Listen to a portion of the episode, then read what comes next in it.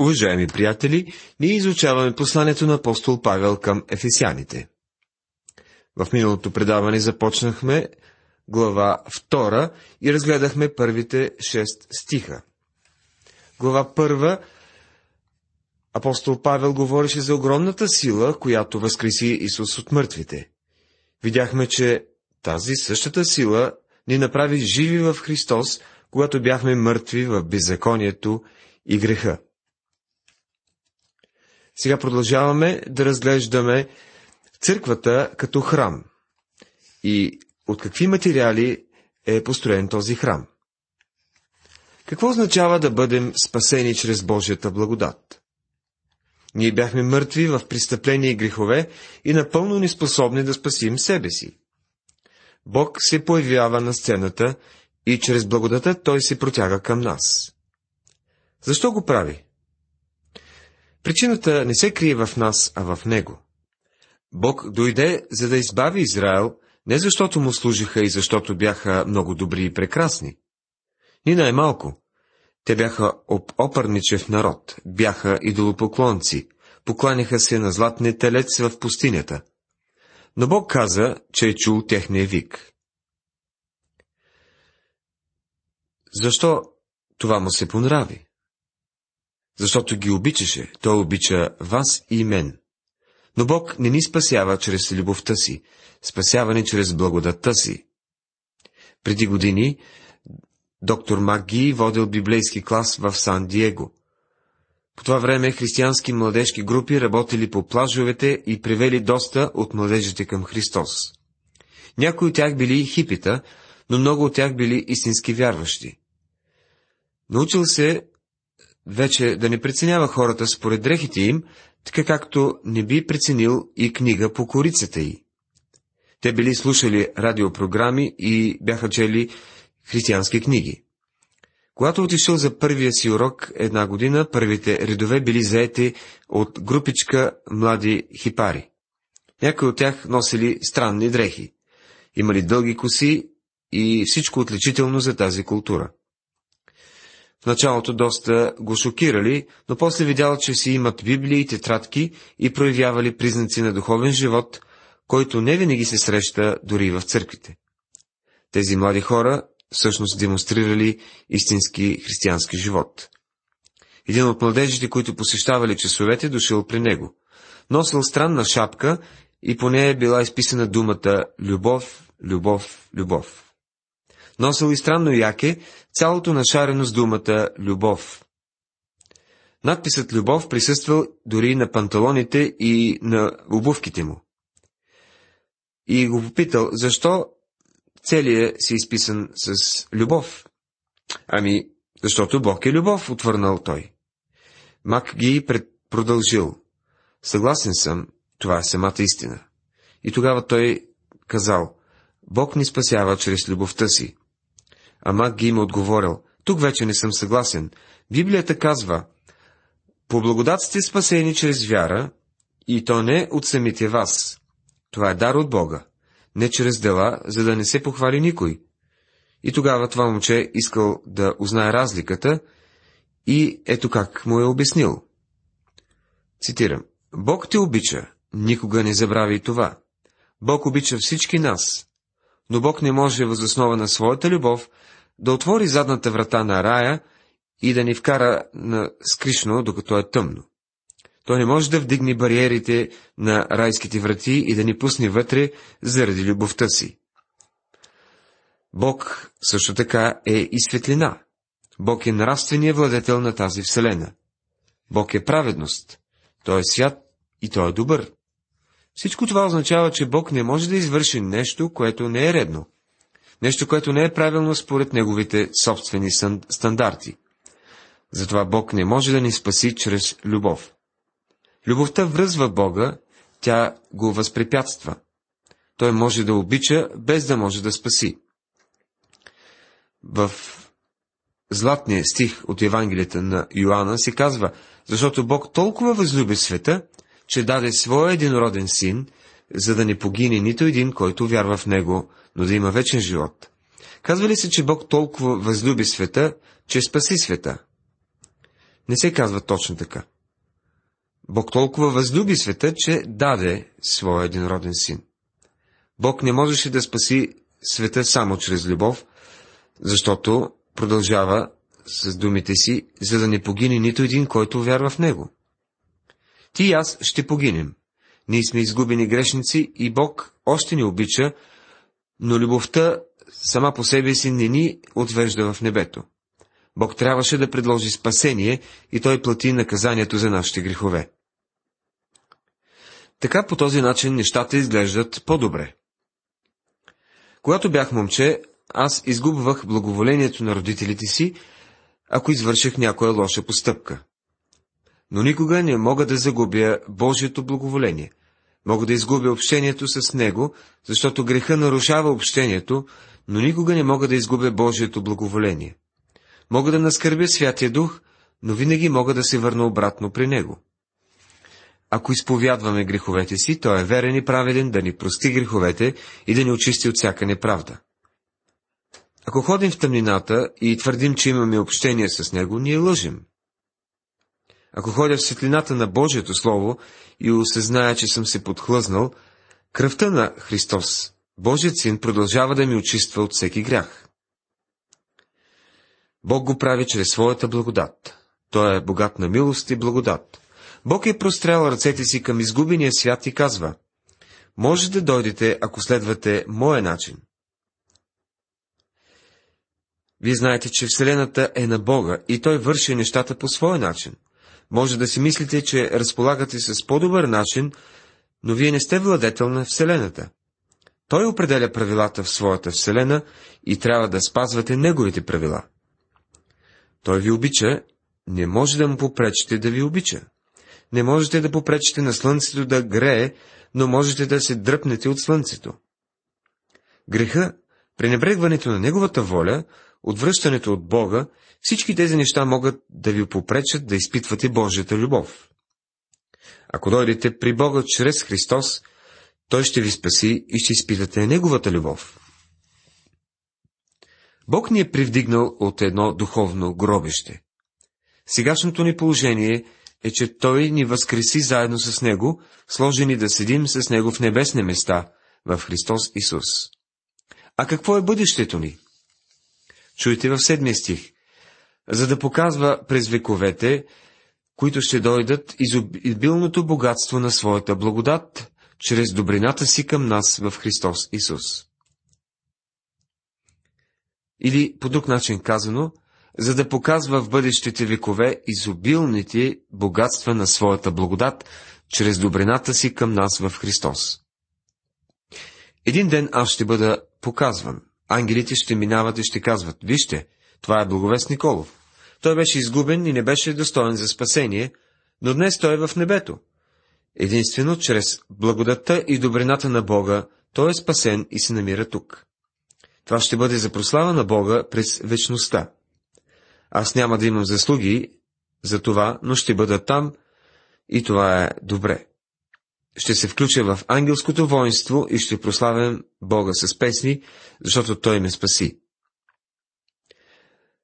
Това е най-прекрасното нещо, което очакваме да се случи. Благодарение на благодатта. Защото по благодат сте спасени чрез вяра, и то не от самите вас. Това е дар от Бога. Не чрез дела, за да не се похвали никой. Послание към Ефесяните, глава 2, стихове 8 и 9. Тези стихове довеждат до край частта, която разглежда миналото, настоящето и бъдещето на вярващия. Ние бяхме мъртви в престъпления и грехове, а Бог ни спаси чрез своята благодат, като ни поставя на небесни места в Христос. Един ден ние ще бъдем на небето, показвайки благодатта на Бога. Нищо не зависи от нашите собствени дела или заслуги. Определителният член, благодатта, показва, че това е нещо специално. Ударението пада върху благодатта на Бога. Това е благоволение, което се показва върху незаслужилите и недостойните. Затова не казвайте, надявам се да бъда спасен. Ако сте повярвали в Христос, можете да кажете, аз съм спасен. Някой може и да отбележи, о, аз не бих се осмелил да изкажа такова твърдение, защото не знам какво ще стане в бъдеще. Приятели, вашето спасение почива върху благодатта на Бога, а не върху вашата вярност. Можете да бъдете уверени в това. Онзи, който е започнал добро дело във вас, ще го усъвършенства до деня на Исус Христос. Послание към Филипяни, 1 глава, 6 стих. Ако сте Божие дете, може да се отклоните от Него, но Той винаги ще проправи път обратно за вас, защото единствено чрез благодата сте спасени. Вашето спасение е завършено.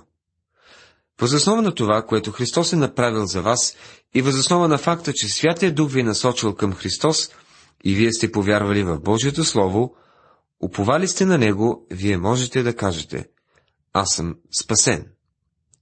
Това не е надявам се или ще опитам, а една твърда увереност.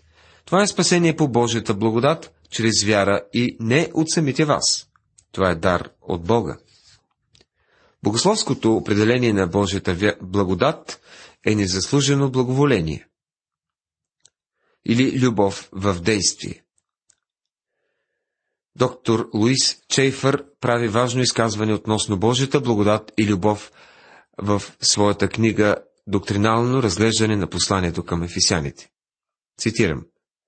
Има осезаема разлика между състрадателната любов на Бога към грешниците и Неговата благодат, която вече става тяхно достояние чрез Исус Христос.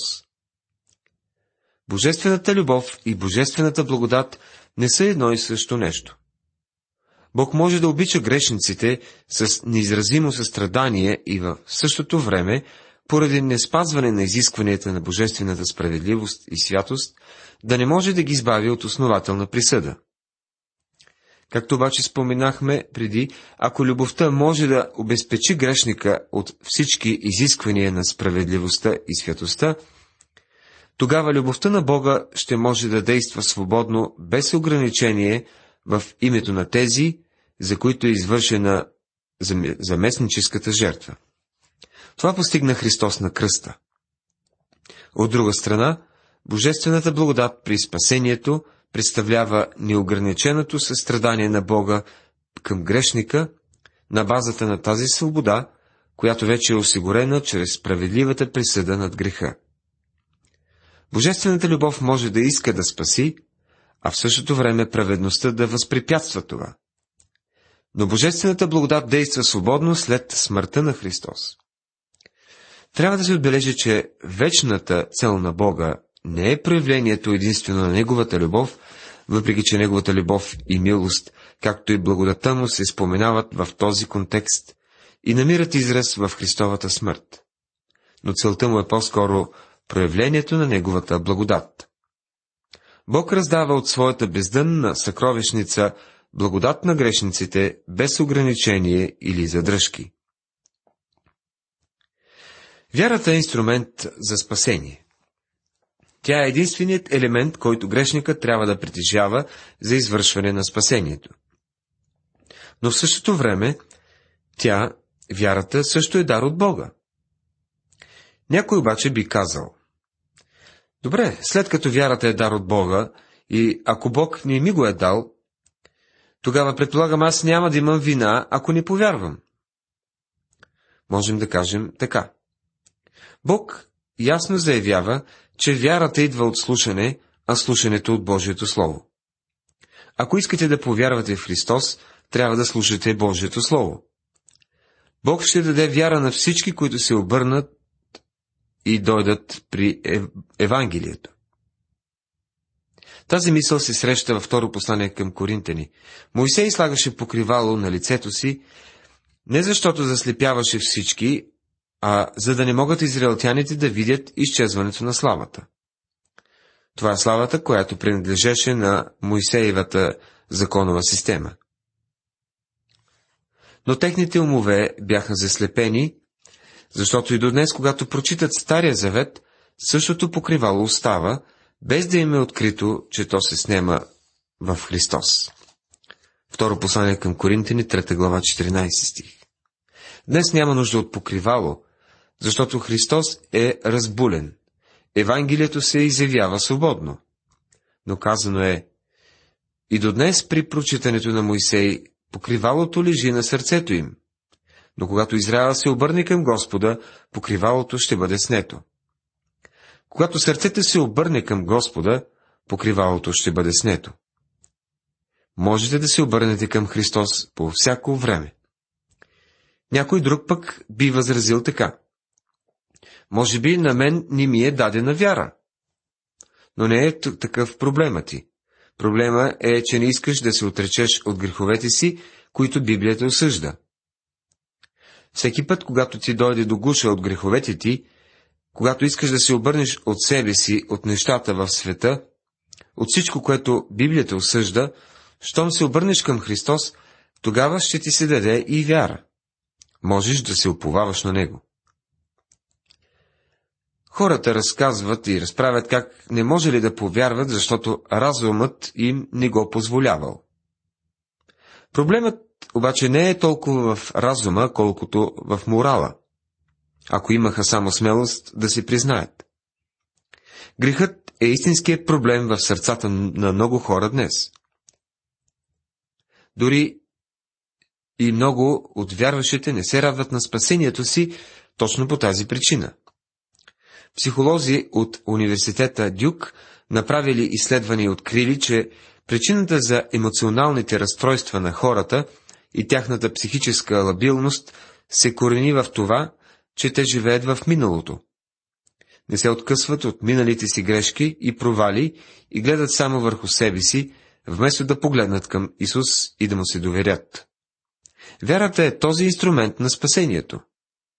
Спърджен казва, не радостта ти в Христос те спасява, а Христос.